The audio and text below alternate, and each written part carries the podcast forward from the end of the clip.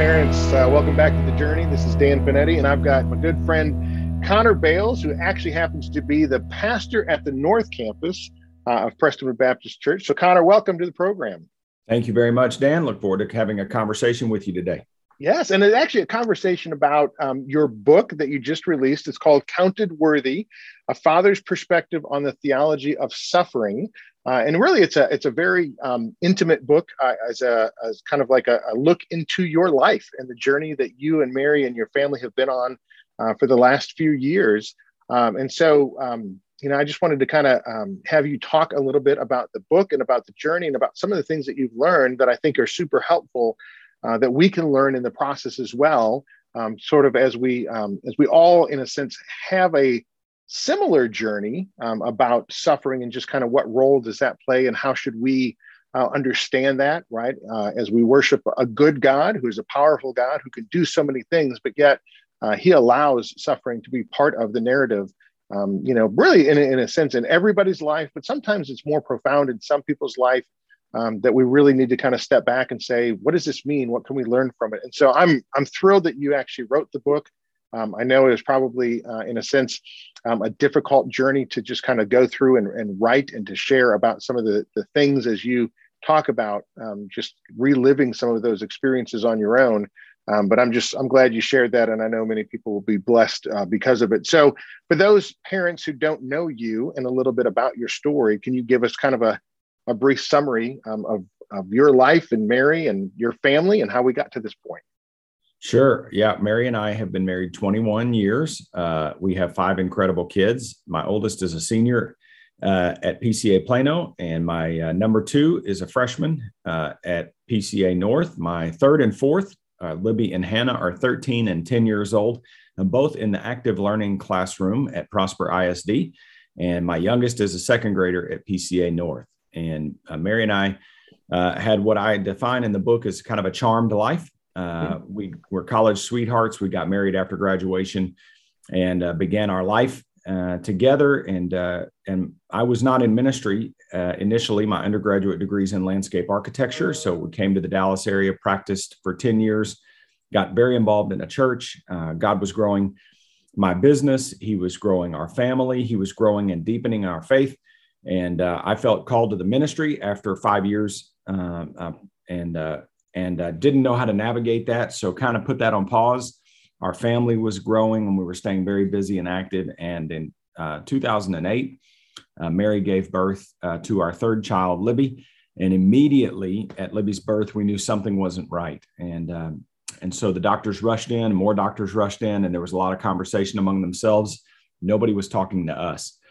And so very quickly, mm. they took Libby uh, uh, to the NICU. And a few hours later, I was able to see her, and they began to tell me some of the things they had discovered, which was a congenital heart defect and uh, some malformation of her feet, and just some things that were quite alarming.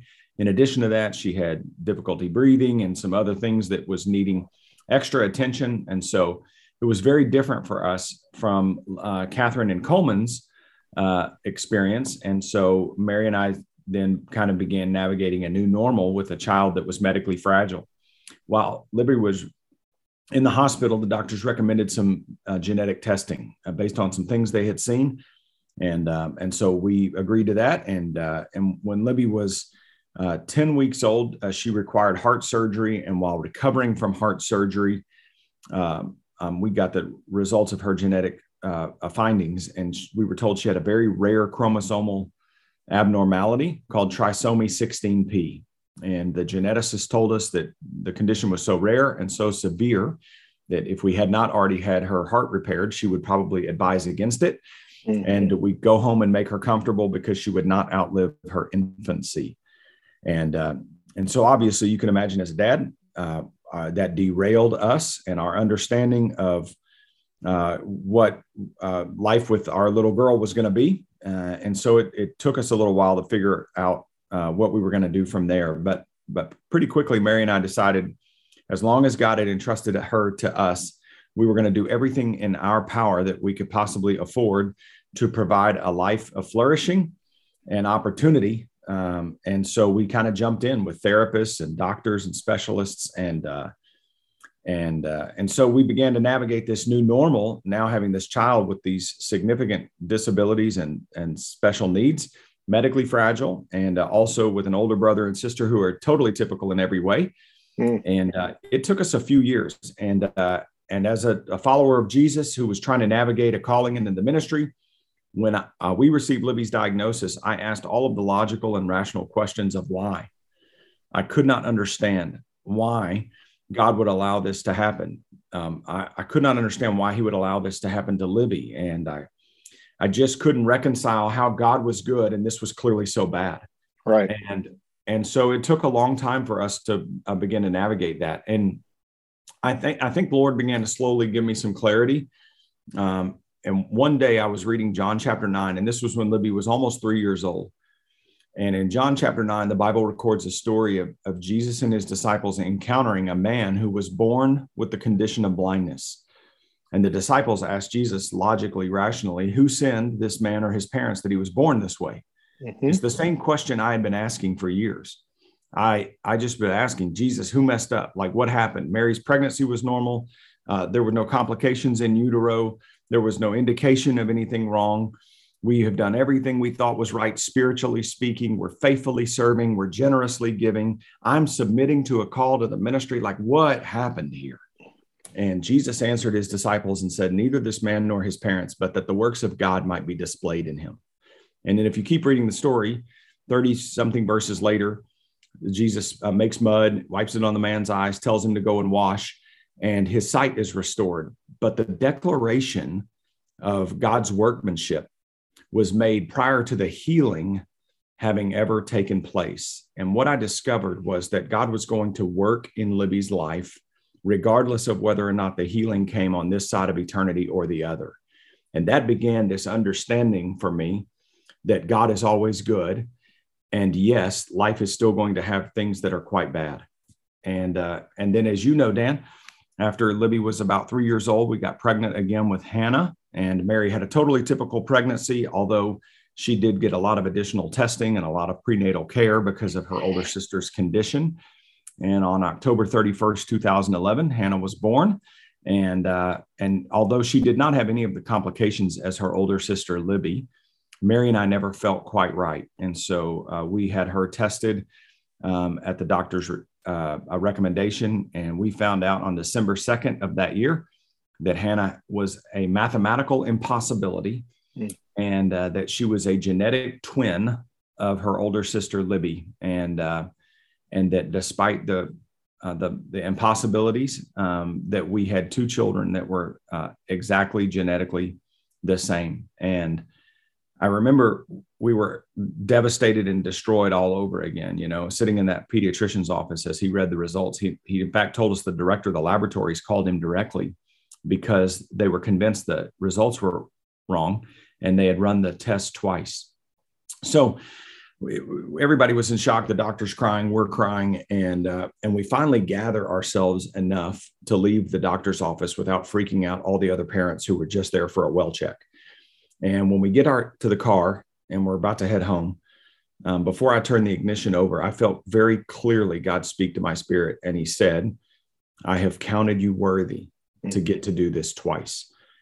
And uh, I turned to Mary and said, Here's what God just told me. And she said, I, I feel the same thing. And, um, and that changed our perspective that we understand now that God has counted us worthy to steward the suffering that is the, the life and the care for Libby and Hannah Bales. And uh, everybody suffers, uh, just not all our suffering is the same but I think when we gain the perspective of having been counted worthy, then it then it allows us to steward whatever the suffering is, believing that God is going to use it, as the scriptures declare, for good, and um, and helps you to navigate the tension that the Bible seems to reveal, which is how God is always good and how life is sometimes pretty obviously bad. And uh, so, and then a few years after that, uh, uh, the greatest surprise of my life uh, was Campbell Bales, and she came on the scene. She's totally typical in every way. God was so gracious to give us a fifth child, and uh, and so we have these two miracles in the middle, and then these three incredible kids um, that are the bookends, uh, and that's the busyness of the Bales. Yeah, well, I I um, I appreciate you sharing that, um, and that's really the the story of your book, um, just that journey that you uh, and Mary went on uh, through that process. Um, but I, I don't want to I don't want to read necessarily your book back to you, but there's some yeah, yeah. really neat statements that you made in the book. Uh, one of the things that I loved and really really appreciated is how um, you pulled in from a number of different authors um, things that they had shared. So from you know Joni Eareckson Tada, which is probably somebody that a, a lot of us uh, know her story. Um, you know, you pulled in from Randy Alcorn, you pulled in from Matt Chandler, Stephanie Hubach. So there's a lot of different people that you have um, pulled some of the the great statements uh, as you've wrestled with some of these things uh, as well. Um, but in, in chapter six, one of the quotes that you pulled in was uh, from Joni Eareckson Tada, uh, and I just I want to read it and I want your comment on it. Um, but it sure. says this. Um, she says, "quote says This is the good news for the suffering soul. The Son of God did not exempt himself from affliction, but lived through it and learned from it." And I thought that was just so profound. Um, that as you um, have kind of wrestled with the idea of uh, suffering and what role that it plays, right? One of the things that you've kind of pulled out of it and you shared in your book is just how important it is uh, in the Christian life to to actually wrestle with this concept that that God uses difficulties, trials, tribulations, suffering, hardship to yeah. actually mold us into the shape of His Son and draw us closer to Him. Uh, and, I, and I love that. That's kind of I think maybe the point of the book uh, isn't just to tell your story, but in some way to help everybody kind of work through this on their own. So whatever journey you're on, uh, that you've got to make that that same wrestle. You've got to come to that same conclusion that you've got a good God, uh, and you've got a lot of things that are going uh, wrong in a sense in the world around you, uh, and you've got to you've got to make those things make sense.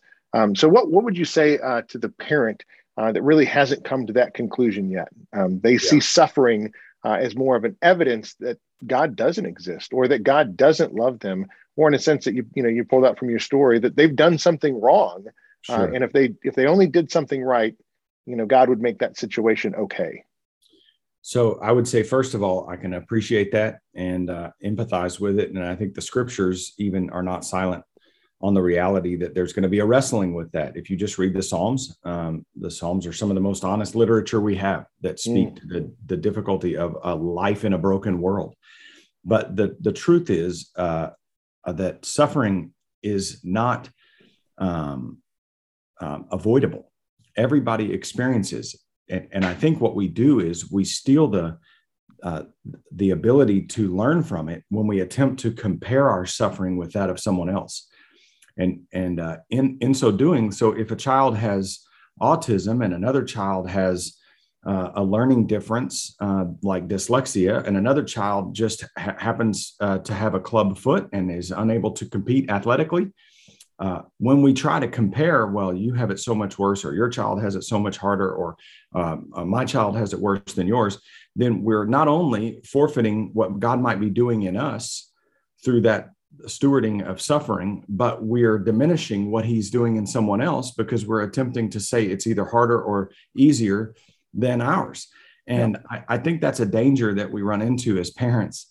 Um, and and so I would just encourage um, uh, your your families and your listeners that be reminded that uh, uh, your sufferings are for you, for your purpose that God has for your life. In fact, when Paul writes to the church in Rome in, in Romans 8 18, he says, I consider that the sufferings of this present time. So this was a brother who had been beat up, shipwrecked, he had been scourged, he had been uh, stoned. I mean, and he had experienced great suffering for the cause of Christ.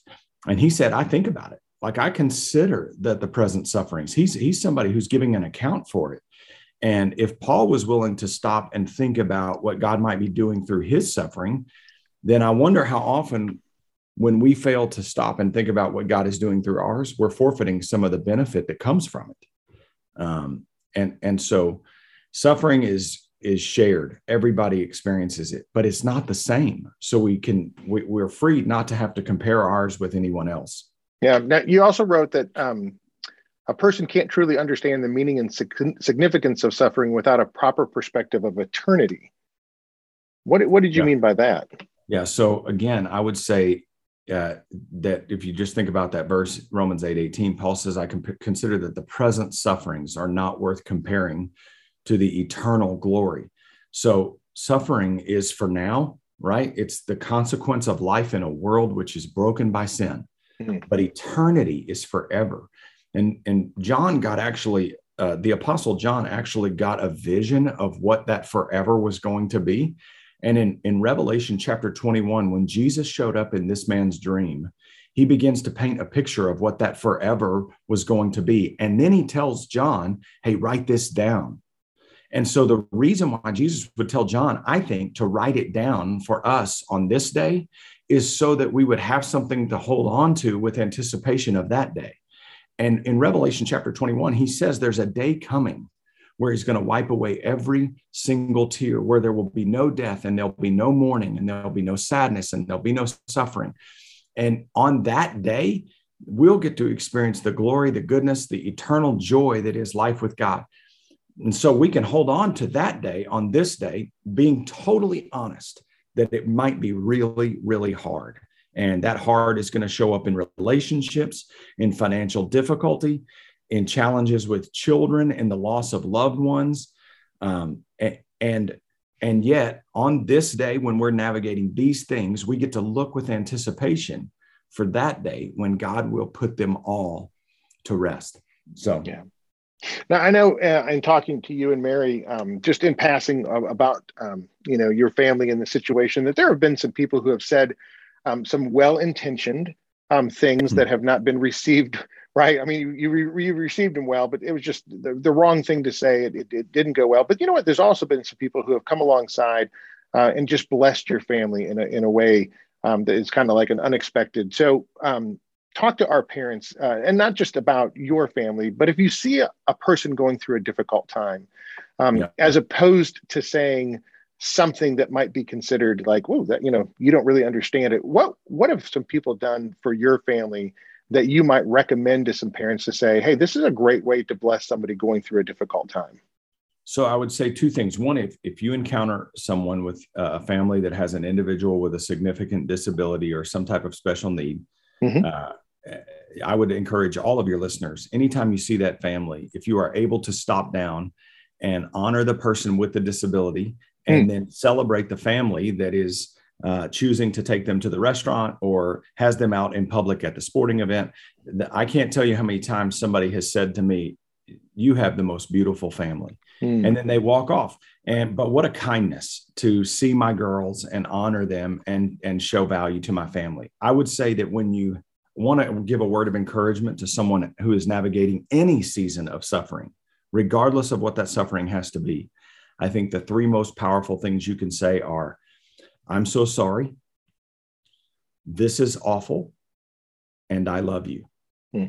In fact, uh, I have a friend of mine on staff who's lost his spouse this last week, and I've texted him every other day. And all I've said is, I'm so sorry. And this is awful. And I love you. And I don't expect a response, um, even though he is usually kind enough to say thank you or to uh, to like the text. But um, I think that there is freedom when you realize that the Bible does all the heavy lifting and you and I simply can just love people in the midst of their pain. And we don't have to try to say something to assuage it. We don't have to say something to minimize it or to ignore it. We can just, because the moment you say, uh, I'm so sorry, you've immediately endeared yourself to the sufferer because you've acknowledged empathetically that it hurts, that mm-hmm. there's pain involved. They've lost a loved one they're in a financial crisis. I'm so sorry that you're going through this. And then when you say this is awful, then you're validating what it is that they're having to endure, even if, especially if it's different than what you've had to endure. Right. And and then when you just tell them I love you, then I don't love you for any reason. I just love you. And I want you to know that. And and so I, I would always encourage people to say that.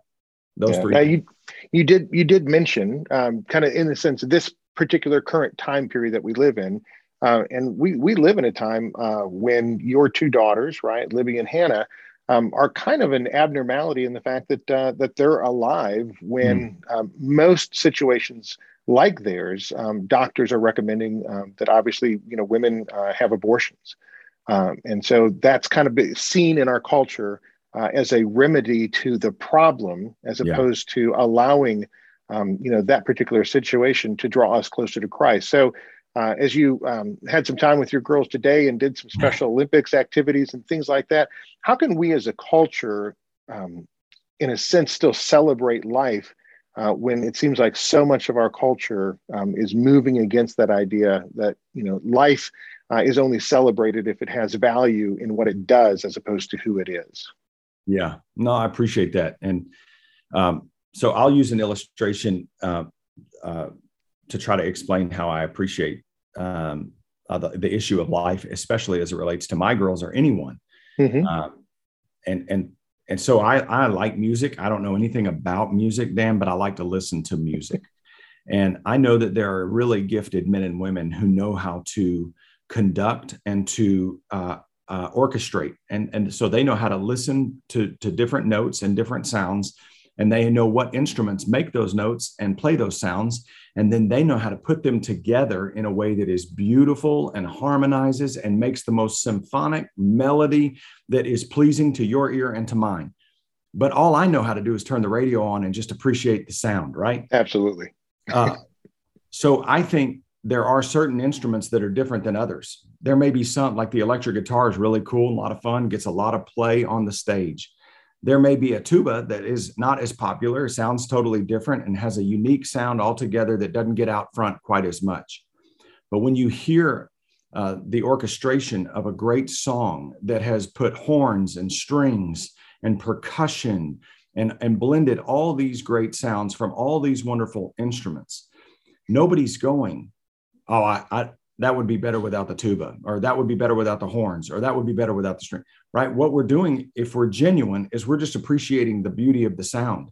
Mm. And then the right response is to thank the artist that had the vision to put that together to make the beautiful melody that is the music you and I enjoy. Well, that's the way I think about God's creation. I think that as it relates to humanity, there are so many differences, and some of the differences are trisomy 16p, and some of the differences are in our color and our ethnic background. Some of the differences are male and female. Some of the differences are tall and short, green eyes and brown eyes, and dark curly hair and really long blonde hair. And I just see beautiful music.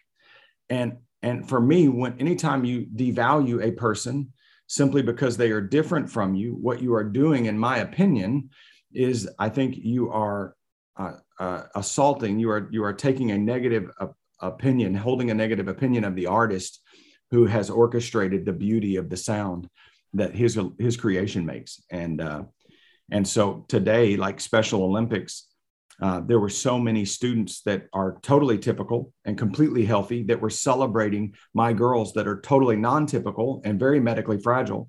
And all I could hear in that gymnasium as my girls were trying to compete in their modified basketball skills competition was the sound of of heaven's music that, that God has orchestrated this beautiful picture of all of our differences. And, uh, and who am I to, to wag my finger at the conductor and say that this sound is not as good as that? Yeah, that's a beautiful way of putting it. So I think you and I would both agree that we definitely need more triangle. Right? or cowbell yeah, more cowbell, more triangle. Those yeah. are the things that get left out, and yeah. yeah. so that that'll take us back. Um, no, um, I do appreciate uh, the book. I appreciate the time just to, uh, you know, to talk about it. Um, I know uh, as you've uh, as you've written in the book uh, and shared um, really so eloquent. I, I, do like that you um, you wrote a book that shared a lot in 150 pages. Um, so it is a it is a readable book. Yeah. Um, you know, I think uh, our, our, parents need to get it and read it and uh, and be able to share it with some others um, because that's the the one thing um, that we, in a sense, we all have in common as we go through uh, this particular journey here uh, is that we're all going to face and experience some trials and tribulations, some yeah. level of suffering, uh, and that actually is a great connector uh, to be able to. reach out and connect with other people and draw them to the cross because that's that's where the suffering makes sense.